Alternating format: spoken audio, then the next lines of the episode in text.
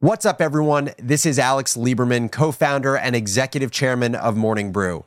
Welcome back to Founders Journal, my personal audio diary, where I give you, the business builder, the tools you need to think better in order to build better, whether that's building a business, a team, or a new product.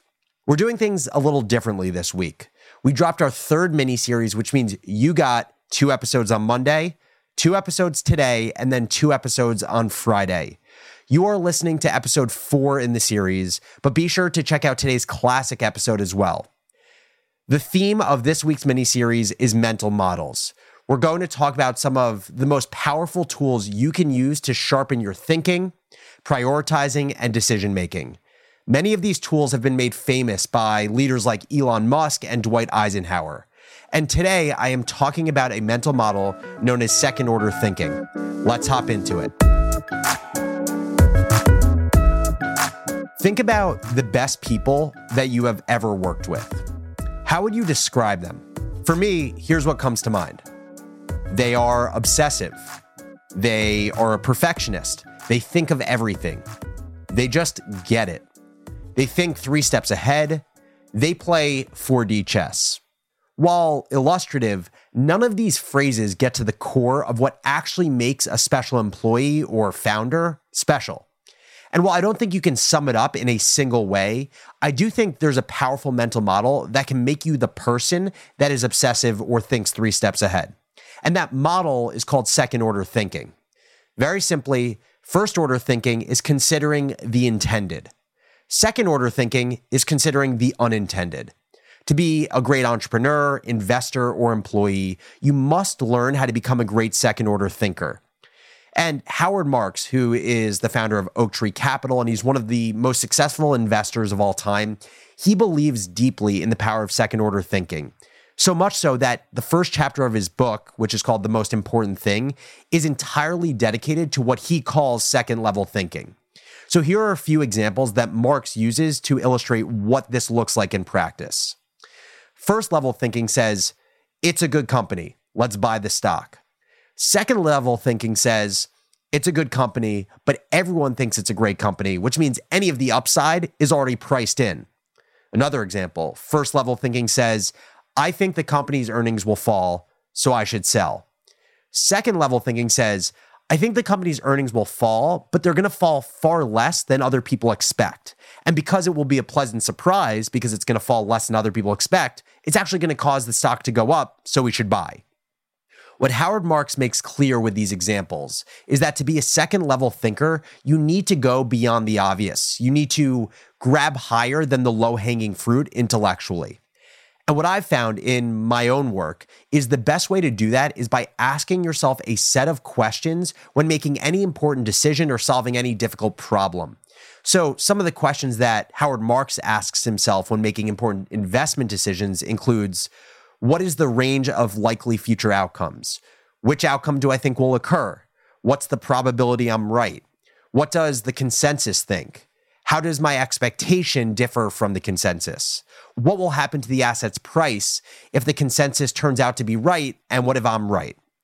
Shane Parrish, who is a fantastic online writer who has a blog called Farnham Street, he does a similar exercise to Howard Marks, but he asks slightly different questions. His questions are first and then what? Meaning, once you make the decision and the obvious happens, then what happens? What's the not obvious that will happen? He also asks, what do the consequences look like in 10 minutes from my decision, 10 months from my decision, and 10 years from my decision? And then specific to business, he asks questions like, how will employees deal with this? What will my competitors do? What about my suppliers? What about regulators? And so now let me share two examples of how I've learned to use second order thinking in business, specifically with Morning Brew. When hiring someone senior, you think about exactly what you need in this person in order for them to be a great leader and for you to not mess up the hire. But what the second order thinker thinks about is all of the additional costs that come with hiring someone super senior. That person is going to want to hire a team. They're going to want to use their vendors or software they've used in previous jobs. When you pay for a senior leader, you're really paying for an entire part of an organization. That is the second order effect of hiring a great senior person. Here's another example, and it's specific to incentive plans and sales organizations. A first order thinker who wants to maximize the top line or revenue of their business is going to end up stretching quotas for their sellers and incentivizing their sales org to basically hit their targets with amazing accelerators where they get paid a lot if they hit their sales goals. You want to know what that's great for? Incentivizing your salespeople to get new business and secure it. You want to know what that's not great for? Incentivizing salespeople to retain customers once the contract is signed. They couldn't care less about that because that's not how they're getting paid. Let me leave you with one last story that, while entertaining, is an amazing illustration of failed second order thinking, something called the Cobra effect. Basically, what happened was the British were ruling India, and the city of Delhi was infested with cobras. And so the British wanted to get rid of this snake infestation, and so they enlisted the public. And basically, what they did is they paid a bounty for any citizens in Delhi who would bring in cobra skins to show that they had killed the cobras. Problem was, people were obviously incentivized to kill cobras, but what the British government didn't anticipate was how the people of Delhi were planning on doing that. So, what ended up happening was this cottage industry formed where cobra farming proliferated. People were literally breeding cobras for their skins. So they would breed cobras, then they would kill the cobras, they would bring them to the British government and get paid the bounty. And so what happened was the British paid out more and more money for these cobra skins, but the infestation didn't go down at all because there were all these farmers that were just breeding them. And so what ended up happening was the authorities ended up finding out about the cobra breeding. They stopped offering the bounty because clearly incentives weren't right. And all of the cobra farmers just let the cobras go into the wild.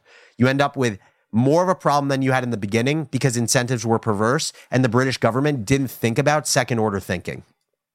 And so, in sum, to be a great second order thinker, you need to ask a lot of questions, you need to ask the right questions, and you need to get past the intended consequences of your decision and shed light and create full awareness of the unintended consequences of your choices. As always, thank you so much for listening to Founders Journal, specifically this episode on second order thinking. If you enjoyed, make sure to tune into all six episodes this week that are part of our mini series on mental models. And also make sure to pound the subscribe button for Founders Journal, whether it's on Apple, Spotify, or the podcast player of your choice. It is the number one way for us to grow our show. Finally, if you do subscribe already, make sure to check out Founders Journal content on Morning Brew's YouTube channel. Go to YouTube search Morning Brew, and click on our channel. There, you're going to see an entire playlist of Founders Journal videos from how to deal with imposter syndrome to why Ethereum matters to how we were able to sell Morning Brew for eight figures. Thanks again for listening, and I'll catch you next episode.